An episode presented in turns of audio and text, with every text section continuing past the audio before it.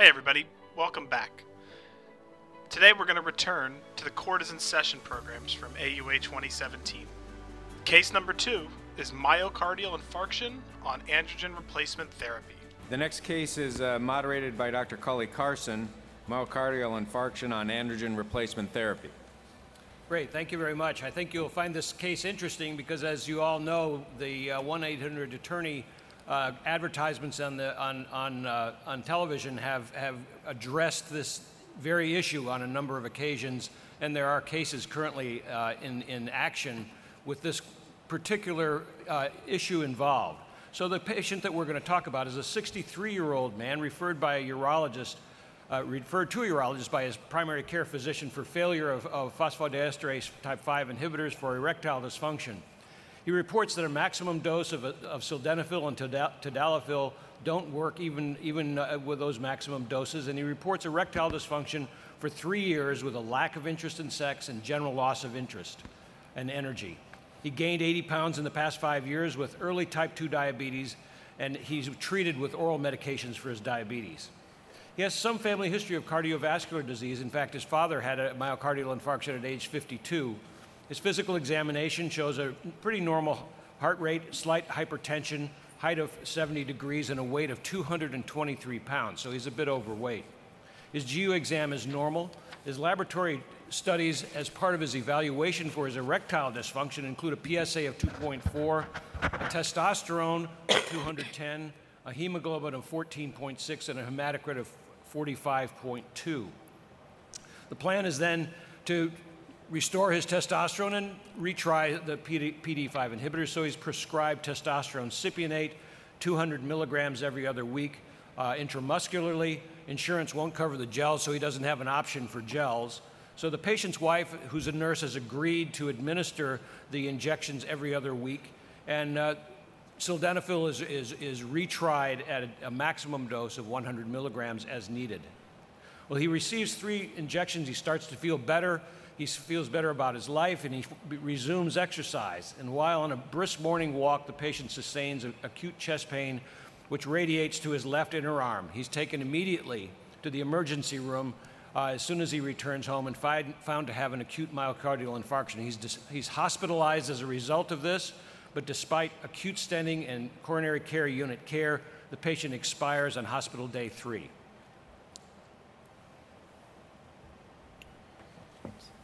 Um, if, if uh, uh, Mr. Cassidy, if you would like to um, start with your uh, defendant, Dr. Lindgren. Okay, we'd like to call Dr. Uh, Mark Lindgren, please. Good afternoon, Dr. Lindgren. Uh, Doctor, would you please tell us uh, why Mr. Moore initially came to see you? He was referred to me by his primary care physician. Mr. Moore had been experiencing erectile dysfunction for three years, and along with a lack of interest in sex and persistent fatigue, uh, his primary care physician had attempted to address Mr. Moore's symptoms, but his condition hadn't improved. So he came to me in hopes that he might have more success under the care of a specialist. Uh, did you believe that Mr. Moore was discouraged at the time that he came to see you? Uh, yes, I, I, think he was quite discouraged. He had already tried the maximum dosages of sildenafil and tadalafil, but neither of these medications had helped his uh, ED.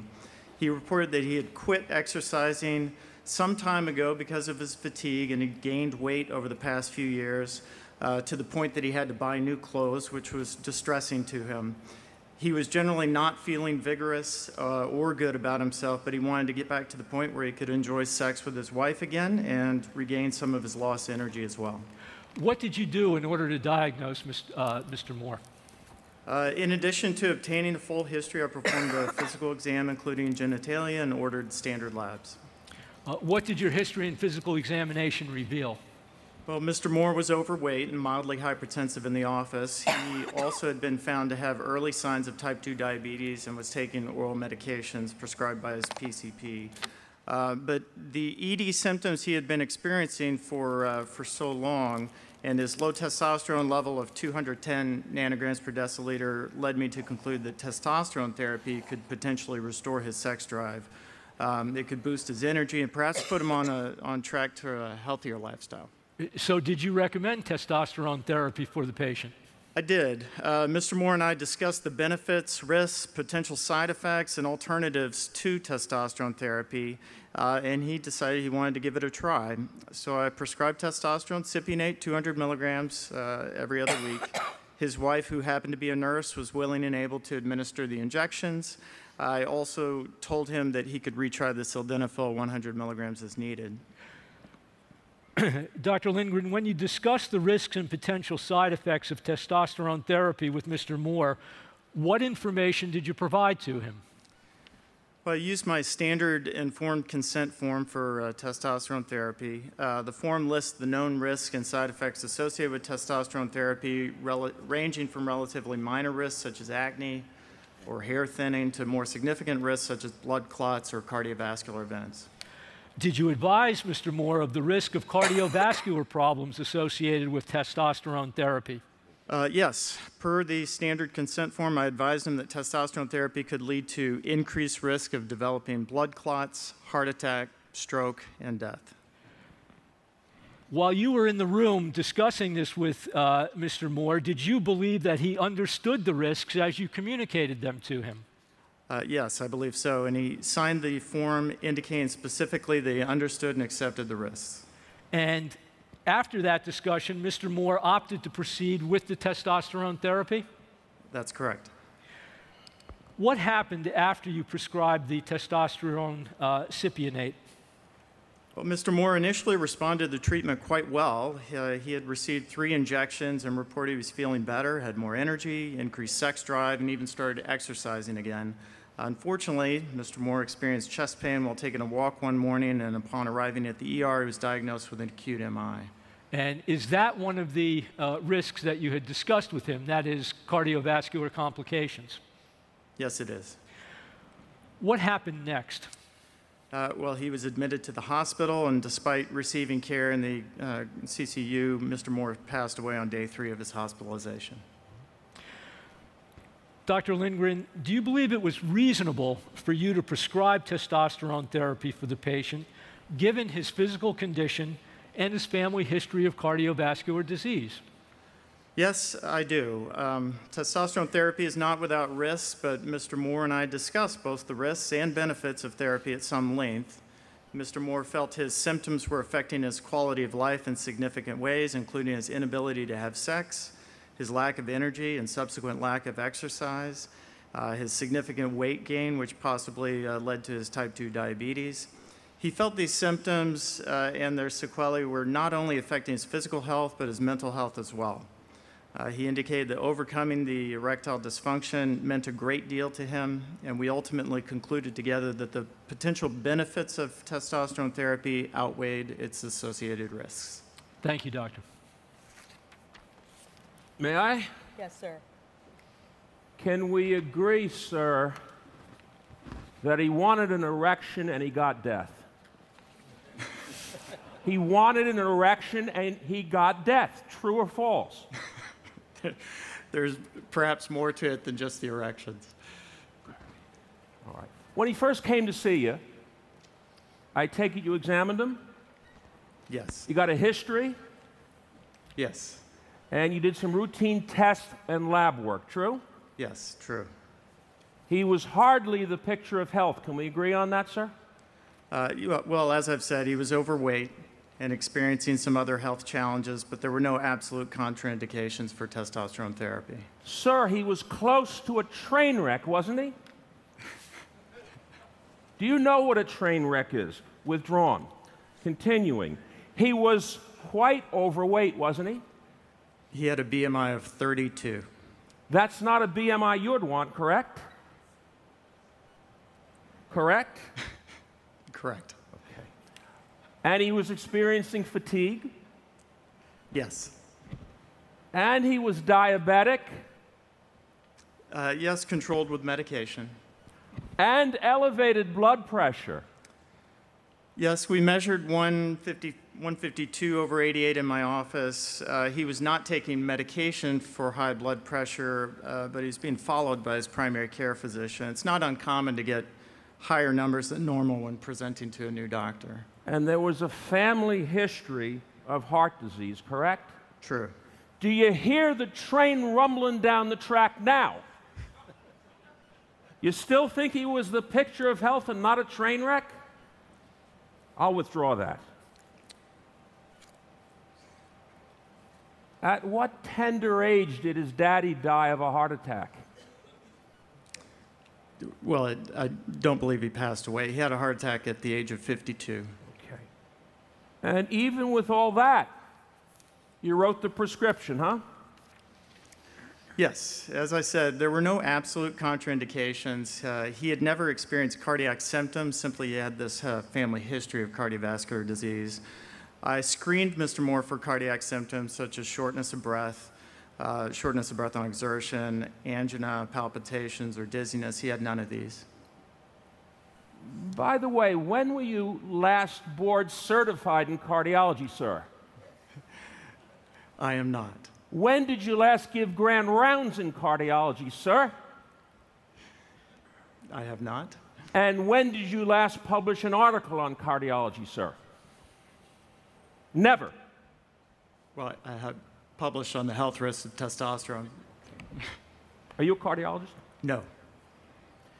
Did you refer Mr. Moore, the decedent, to a cardiologist prior to prescribing the testosterone? I discussed the possibility with him. Discuss the possibility with him because you knew he was at risk, correct? Well, I don't require, I didn't require him to see a cardiologist. We discussed the risks and benefits, and ultimately I left it up to his discretion whether to see a cardiologist. And if you did require him, we wouldn't be here today, correct? I'll withdraw that. So he didn't, you didn't require him to visit a cardiologist. Would you agree that a cardiology consult might have revealed that your patient suffered from cardiovascular problems that made him a terribly poor candidate, a terribly poor candidate for this kind of treatment, sir? Um, well, in the absence of any symptoms, I could only speculate what a cardiology consult would reveal. Mm-hmm.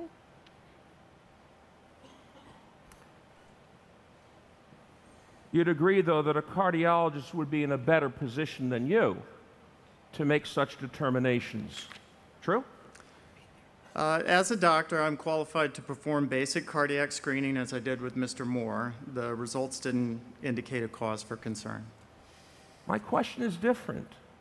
The question is whether a cardiologist who specializes in the diagnosis and treatment of cardiovascular disease would be in a better position than a urologist to identify cardiovascular problems. It's possible, but again, I could only speculate what a cardiology consult would have shown in this case. And by the way, you're aware of the fact that the expert who come and testify against you is Dr. John Mulhall. You're aware of that? I am. He is one of the greats in American urology. True? He would tell you that. Nothing further. All right.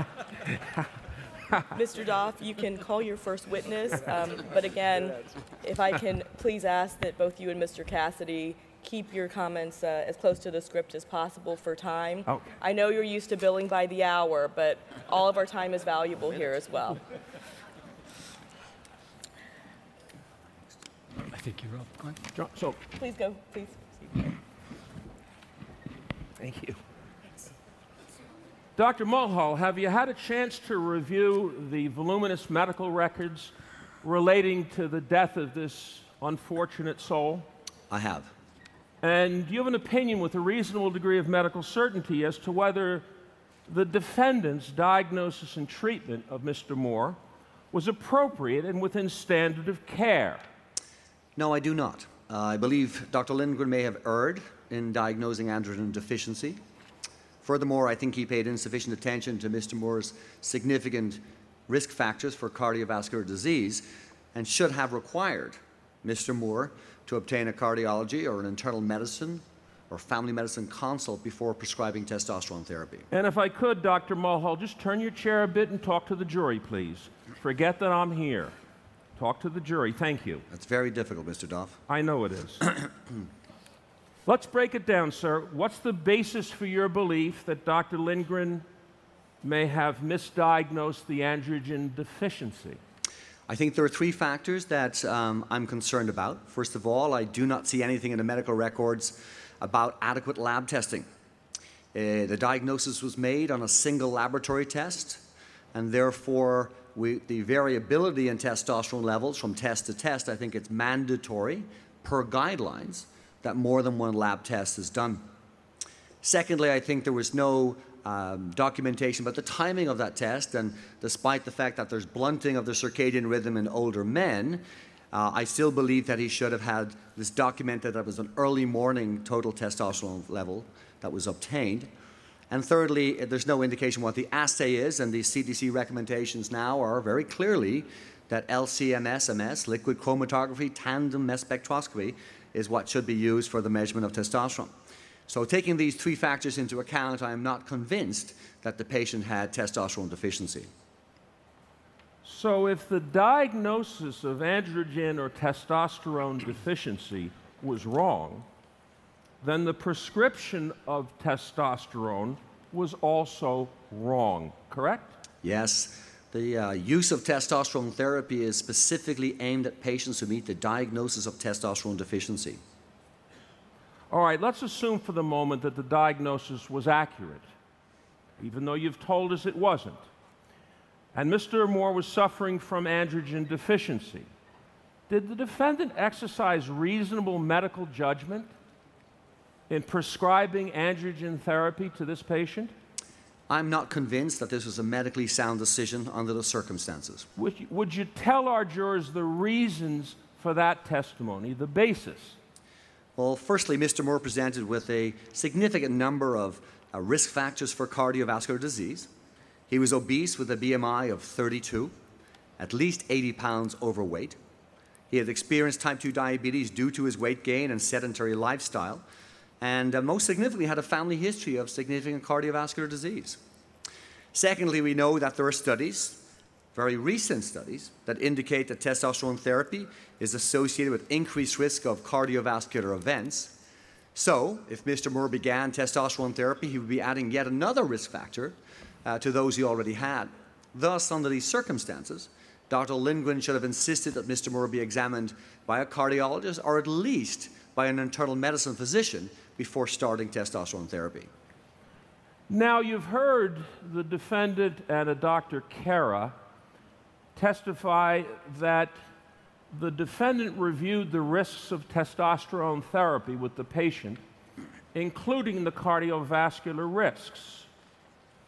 The defendant also said that he discussed the idea of Mr. Moore obtaining a cardiology consult these physicians say that ultimately it was Mr. Moore's call to proceed with testosterone therapy in the face of these risks. What do you say, sir? You know, it's an interesting concept in medical practice. To what lengths should we go to to convince our patients to do what we believe to be the right thing? Frankly, it's difficult to believe that Dr. Lindgren truly stressed the risks of cardiovascular disease enough to make a real impact on Mr. Moore. I think if the patient had really understood the risks, I see no reason why he would have refused to obtain a cardiology consult. But it's ultimately the defendant's job to force the patient well, of course, we can't force our patients to make good decisions when it comes to their health, but we can certainly refuse to aid and abet their poor decisions. If I had been in Dr. Lindgren's shoes, I would have declined to prescribe testosterone therapy until such time as adequate and comprehensive cardiovascular risk stratification had been conducted by a certified internist or cardiologist. You've mentioned studies indicating that testosterone therapy has been associated with increased cardiovascular risk. Would you tell us about those studies, sir? There have been several papers published over the course of the last five or six years that support the concept that testosterone therapy uh, leads to cardiovascular events. First is a study by Basaria et al., published in the New England Journal of Medicine in 2010.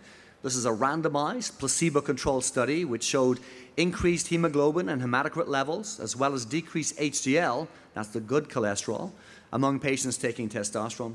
Most significantly, there were 23 adverse cardiovascular events in the testosterone treatment group compared to only five in those treated with placebo.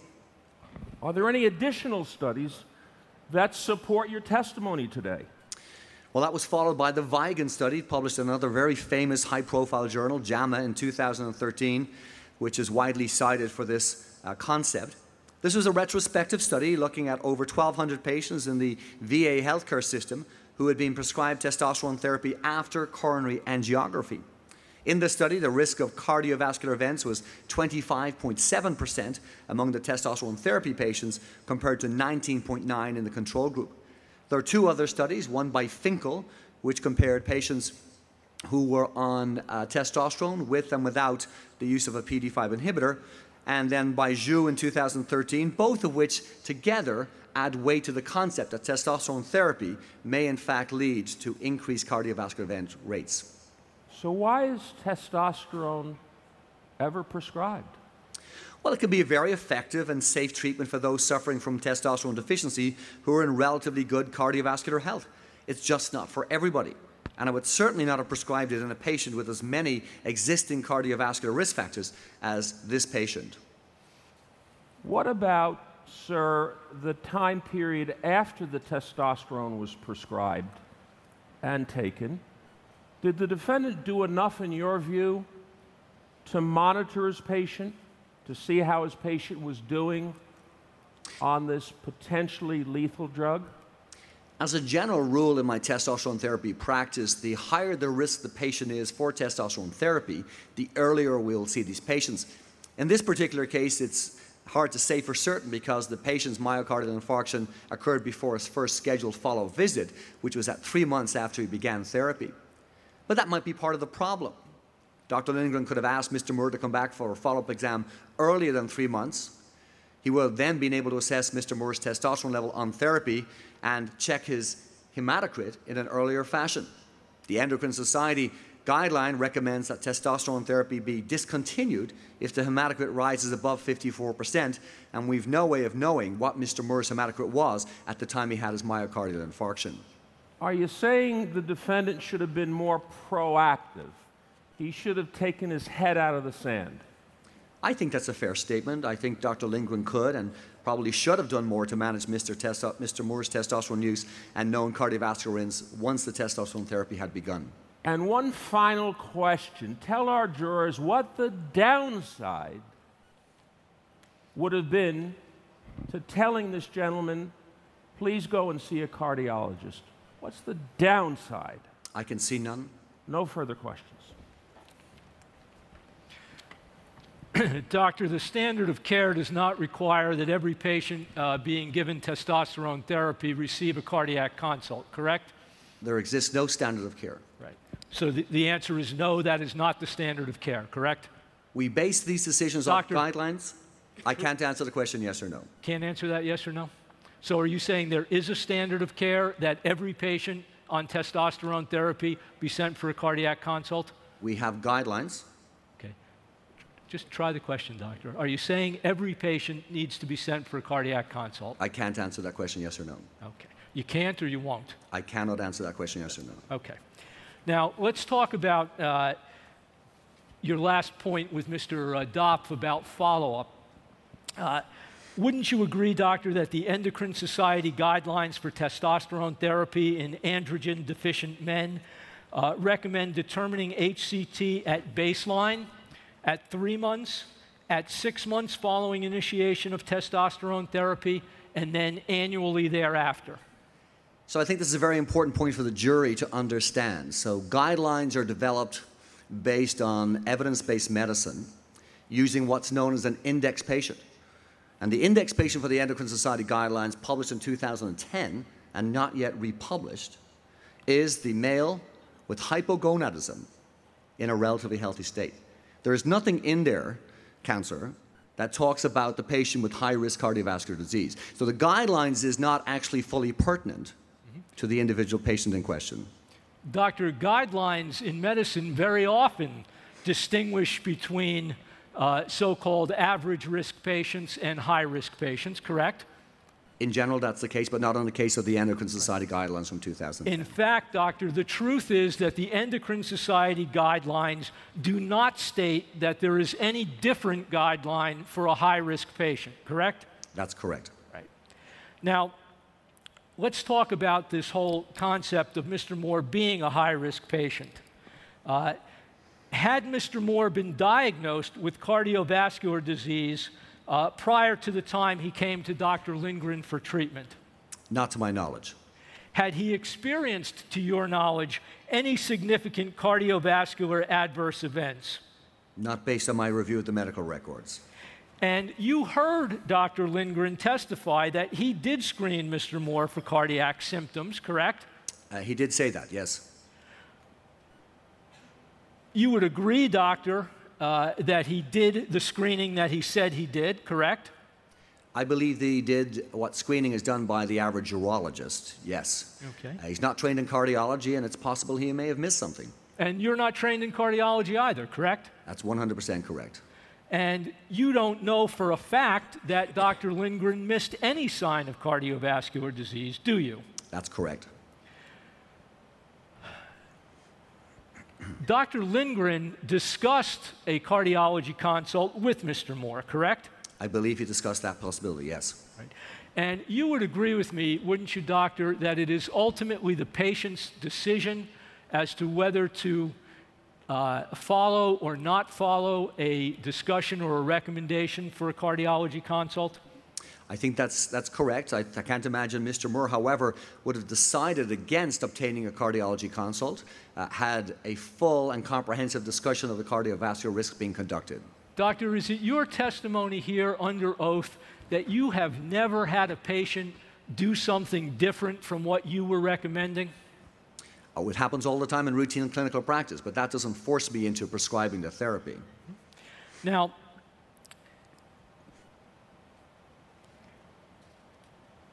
You've never uh, met Mr. Moore, correct? That's correct. And you never had any discussion with Mr. Moore, correct? That's correct. Um, so you have no personal knowledge as to uh, what was actually said in that room or what Mr. Moore understood while he and Dr. Lindgren were having that discussion, correct? That's correct. Um, now, with regard to your, uh, let's talk about the prescription of the testosterone mm-hmm. therapy. Mm-hmm. Um, you would agree, doctor, that according to the FDA approved labeling for testosterone uh, cypionate, uh, obesity is not a contraindication for that medication? That's correct. You would agree, doctor, that diabetes is not a contraindication for that medication? That's correct. And family history of cardiovascular disease, doctor, you would agree that family history of cardiovascular disease is also not a contraindication for testosterone, correct? That's correct, but just because the single items are not listed as contraindications does not mean that collectively as a unit they don't weigh against prescribing testosterone therapy. Now, doctor, the Endocrine Society guidelines actually make recommendations against testosterone therapy in certain cases, correct? Yes, they do. For example, they recommend against testosterone therapy when patients have breast or prostate cancer or a PSA score greater than four, a crit above 50, uh, untreated severe sleep apnea, or severe lower urinary tract symptoms, correct? That's correct, but they also caution against testosterone therapy for patients experiencing some cardiovascular problems. But not patients with just any cardiovascular problems, correct? That's correct. Doctor, isn't it true that the guidelines specifically recommend against testosterone therapy for patients with, quote, uncontrolled or poorly controlled heart failure, close quote? I believe that to be correct. They don't say anything, doctor, about family history of cardiovascular disease or any sign of cardiovascular risk factors, correct? The guidelines don't mention those issues in particular. And in fact, uh, doctor, based upon your review, was Mr. Moore actually experiencing uncontrolled or poorly controlled heart failure at the time Dr. Lindgren prescribed the testosterone therapy? There was no indication the patient had heart failure per se. Now, regarding these studies that you've cited, doctor, regarding testosterone therapy uh, being associated with increased risk of cardiovascular events, uh, you would agree, doctor, that not all of the studies have uh, identified that same risk, correct? That is correct, but the majority of the most recent studies have done so. Some, doctor, but not all, correct? That's correct. And, doctor, after the Vigen study that you had mentioned, did the FDA require a change in the labeling for testosterone cypionate? Yes. Does the revised labeling warn of significant risks of cardiovascular adverse events associated with the drug? I can't recall the exact wording of the warning. Doctor, isn't it true that the warning does not uh, address that? It doesn't uh, say anything about significant risks of cardiovascular adverse events associated with the drug. Again, I don't recall specifically, but that may be right. I know it also states that some studies have reported an increased risk of adverse cardiovascular events associated with the use of testosterone therapy.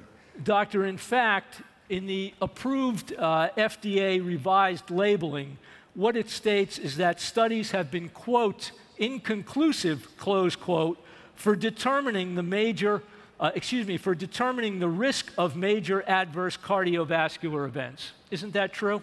That's correct. Inconclusive, correct? Inconclusive. Correct. And, Doctor, as we just discussed a moment ago, the revised labeling did not add a contraindication for all types of cardiovascular risks or disease, correct? That's correct. And as you told us just a little while ago, at the time Dr. Lindgren saw this patient, uh, he had not been diagnosed with cardiovascular disease and had not experienced any significant uh, episodes or symptoms of cardiovascular disease, correct? Based on the medical record review, that's correct. Thank you, doctor. That's all I have. Mr. Cassidy, if you would Yep. like to call your expert witness now. I will, Your Honor. Uh, we'd like to call Dr. Uh, Kara, please.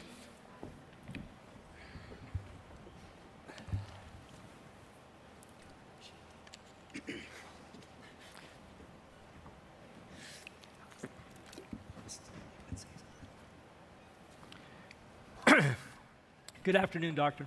Good afternoon. Uh, doctor, uh, have you reviewed all of the medical records and materials in this case? Yes, I have. And based upon your review of those uh, records and materials, Doctor, have you reached opinions to a reasonable degree of medical certainty with regard to Dr. Lindgren's diagnosis and treatment decisions uh, of the patient, Mr. Moore? Yes, Dr. Lindgren's diagnosis and management of hypogonadism was well within the standard of care. And, Doctor, I think you uh, have a slide that you'd uh, like to show us uh, regarding why you think that's the case. Sure. There's four main points I'd like to present today. One, was this patient appropriately diagnosed and treated? Second, were there any warning or contraindications to suggest that TRT should not have been given to this patient? Third, is there any compelling data to demonstrate that TRT causes cardiovascular disease? And finally, is there data to suggest that TRT can improve risk factors for cardiovascular disease? Okay. Thank you, Doctor. Let's take each of those points uh, one at a time. First, do you believe Dr. Lindgren appropriately diagnosed Mr. Moore uh, based upon the standard of care as suffering from androgen deficiency or low testosterone? Yes, I do. Dr. Lindgren accurately diagnosed this patient. According to the 2010 endocrine guidelines, a patient should have a serum testosterone level as an initial diagnostic screening test. That's exactly what Dr. Lindgren did. This patient's serum testosterone level was 210 nanogram per deciliter, well below the normal range. In addition, patients should have signs and symptoms such as low energy, low libido, erectile dysfunction, increased body fat. These are exactly the symptoms that Mr. Moore elicited. In other words, Dr. Lindgren made the right diagnosis. Now, turning to his treatment decisions, Doctor, uh, do you have an opinion to a reasonable degree of medical certainty as to whether Dr.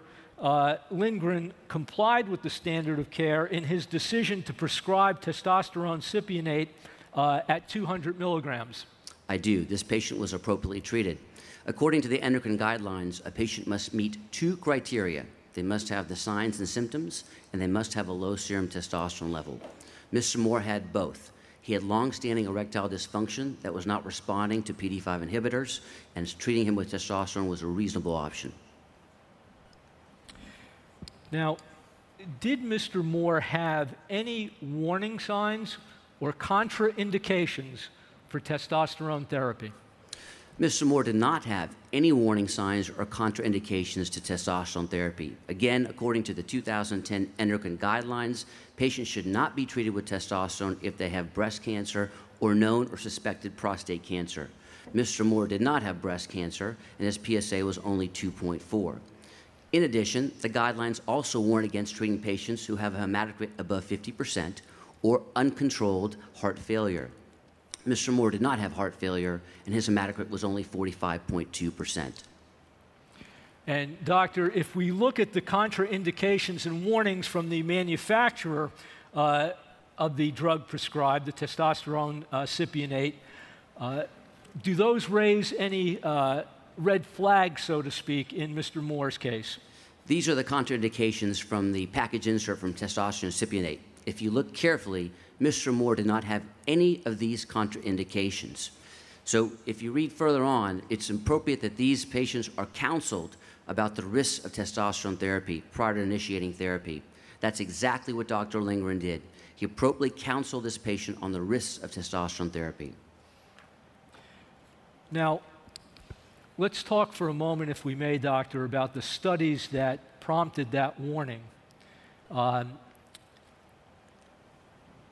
there have been studies referred to already here uh, this afternoon. Can you briefly address those studies for us? Sure. The first is the Basaria study, and this study is actually conducted in frail elderly men. The uh, cardiovascular was not an endpoint in this study. In fact, if you look at the MACE events, uh, they're far less than what the cardiovascular events were reported. Actually, there were four MACE events in the testosterone arm, there were zero in the placebo. And realize that none of these MACE events were actually adjudicated. Um, would you address, Doctor, the uh, Vigen study from JAMA in 2013, please? Sure. There are many concerns with this study as well no randomization or placebo. There were concerns with the methodology and the statistics as well. In fact, patients that were treated with testosterone only had serum testosterone levels in the low 300s. Some would argue that's still subtherapeutic. There were two post publications uh, uh, uh, corrections as well.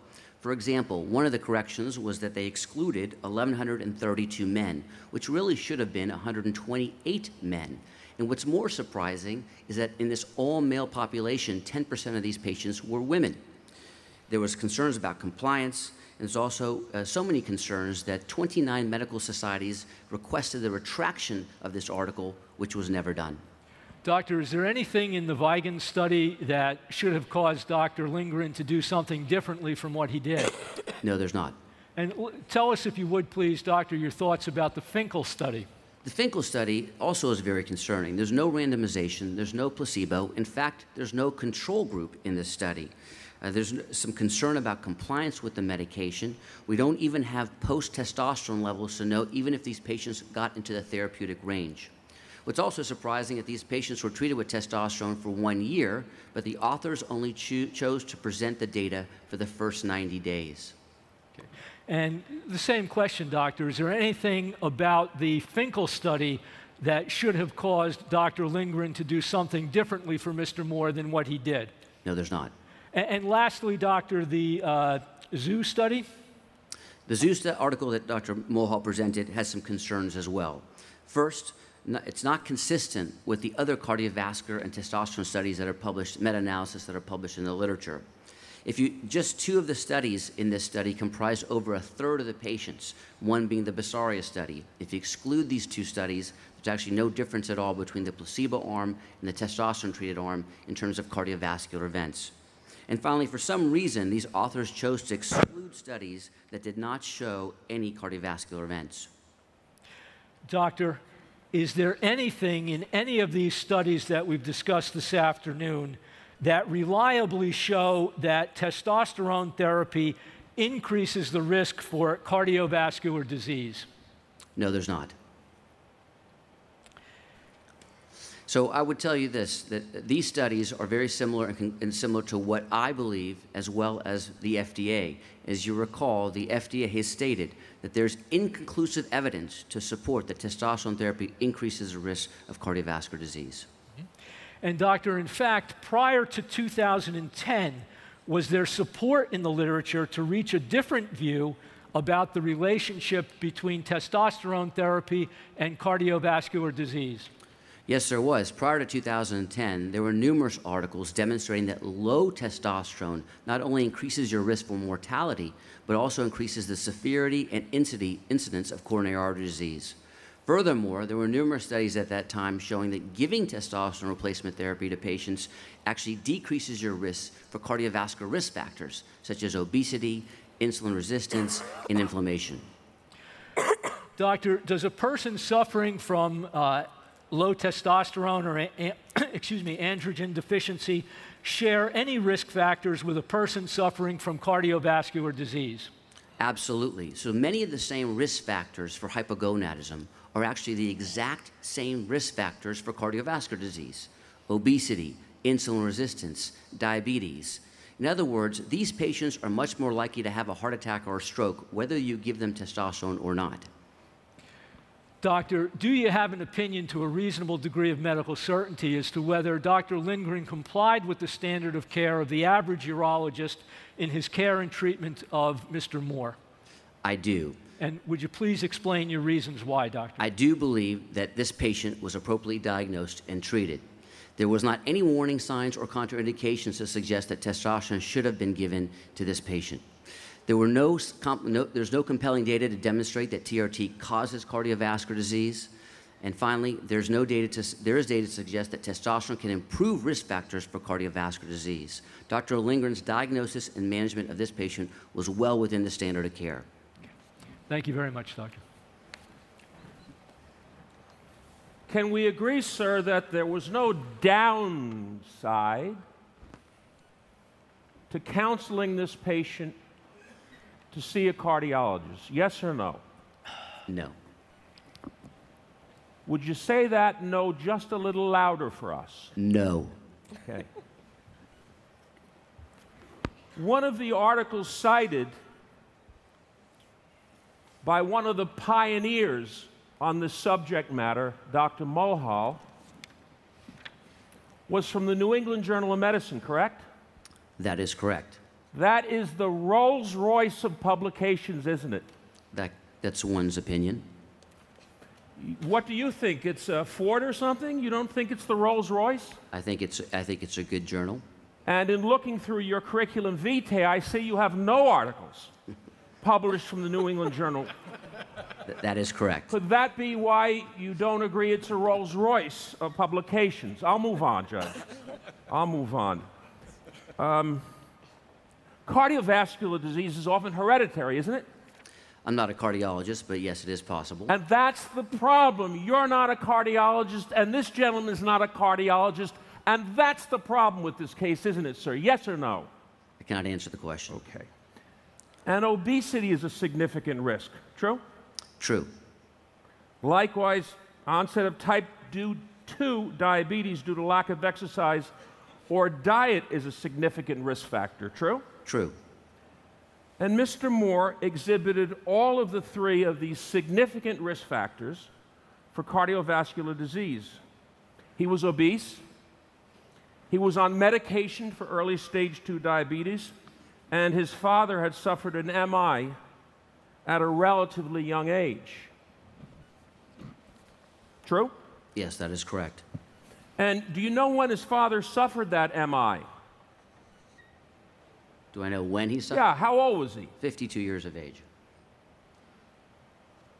And cardiovascular disease may be asymptomatic. In other words, a person could be experiencing significant strain or damage to his heart over time, even though he hasn't had an MRI, an MI, or a major cardiac event, true? Again, I'm not a cardiologist, but yes, it is possible. And that's why the patient should have been referred to a cardiologist, true? True? Cannot answer the question. Speaking of not being a cardiologist, is Dr. Lindgren a cardiologist? He is not.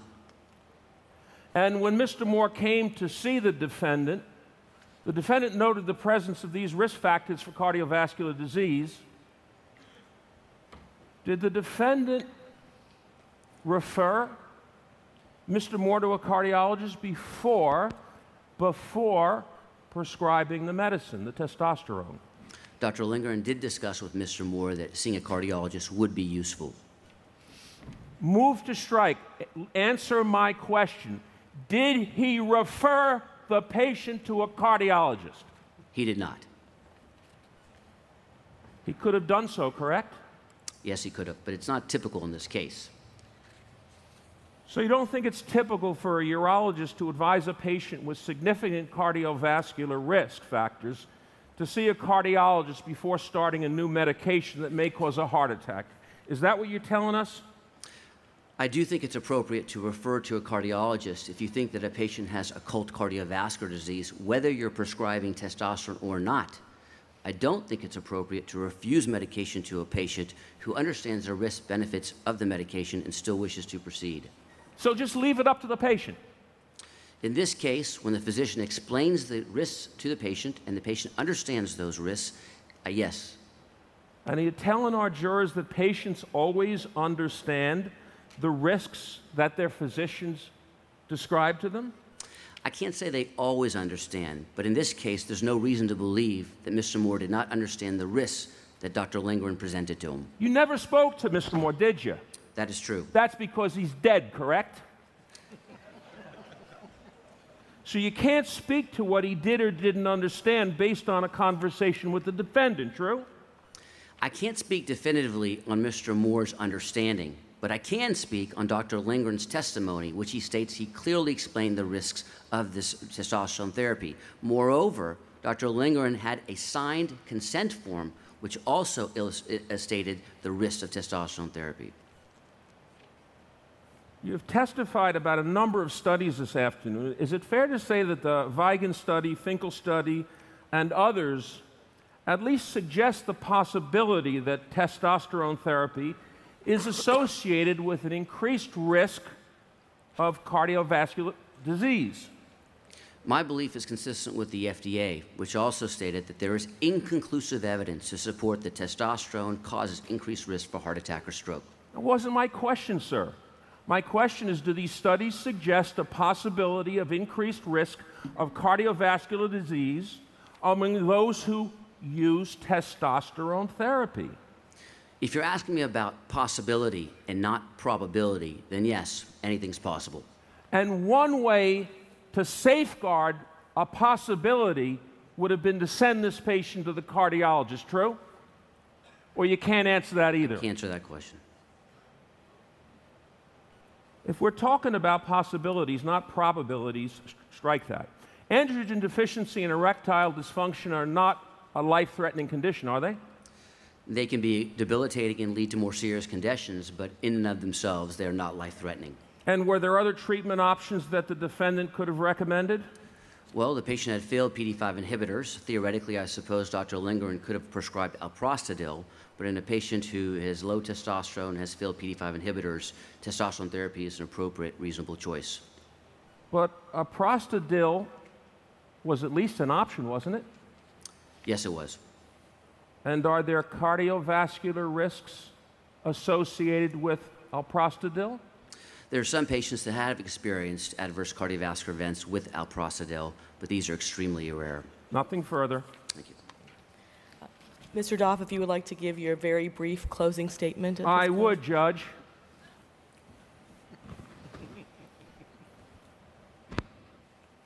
As I stand here, jurors, I hope that you are strong enough and honest enough and decent enough to lay aside your affections and your prejudice for a fellow urologist. What happened here was preventable. It didn't have to happen. And what the defense has done in this case is nothing more than a wicked attempt, an unholy attempt to subvert justice. You jurors have been a witness to a deliberate, orchestrated effort to deprive this family of justice.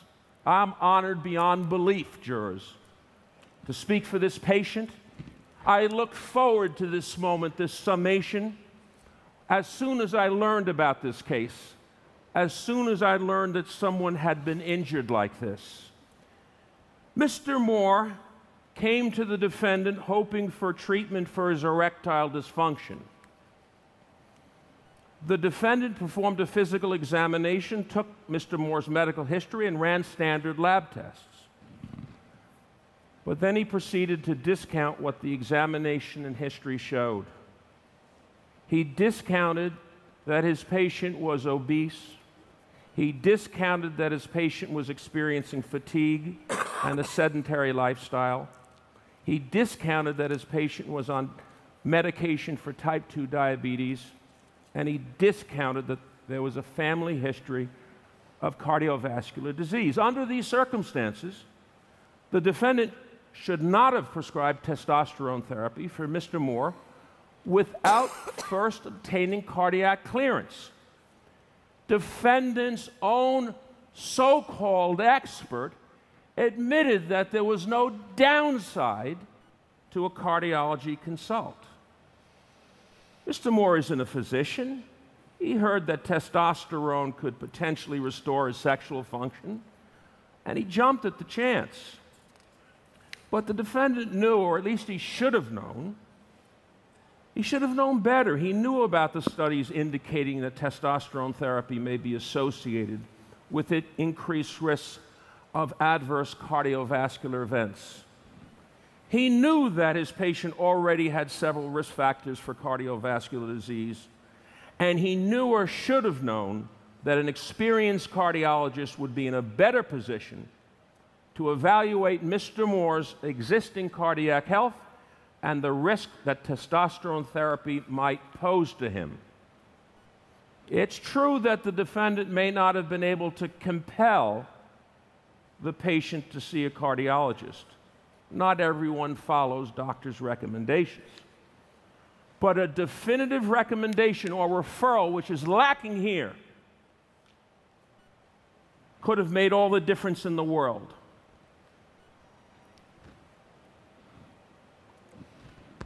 It might have changed, it would have changed Mr. Moore's mind had he gone to a cardiologist and it would have persuaded him not to undertake this risky therapy for the purpose of getting an erection. He would have never traded an erection for death. Thank you.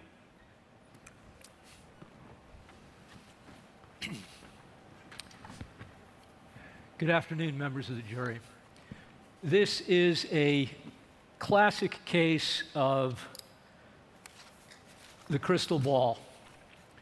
The plaintiff knows that Mr. Moore died, and he wants you to look at everything, all of the evidence, through that prism. A prism that Dr. Lindgren didn't have available to him, a prism that Mr. Moore didn't have available to him. Ask yourselves this question, if you would, while you're deliberating. Is it reasonable to suggest, as the plaintiff has suggested here, that Mr. Moore, an averagely intelligent adult male, was not aware that he was at increased risk for cardiac disease, having had a father who had an MI at age 52? The fact of the matter is that Mr. Moore discussed with Dr. Lindgren whether or not to go to see a cardiologist. Dr. Moore, excuse me, Mr. Moore elected not to do that. And that is his right. And you know, it, it's a funny thing in these uh, so called informed consent cases because uh, doctors are damned if they do and they're damned if they don't. If they tell the patient what to do, then they're being paternalistic and denying the patient his or her right to make an informed choice. But if the patient makes the wrong choice in retrospect, and only in retrospect, then it's the doctor's fault for not being paternalistic. Dr. Lindgren followed the appropriate standards. This patient did not have active cardiovascular disease. He did not have symptomatic cardiovascular disease. And all doctors know, whether they're cardiologists or not, that patients who are asymptomatic are not appropriate candidates for stress tests. They're not appropriate candidates for catheterization. And please consider this as you're deliberating, and I'll close on this. You heard an awful lot from the plaintiff in this case about getting a cardiology consult. But did you hear one syllable, one single syllable, telling you that a cardiologist would have counseled the patient not to have the testosterone therapy. You did not. Dr. Lindgren did the right thing. Mr. Moore, unfortunately, had a bad outcome. Thank you. Thank you very much. That concludes case two.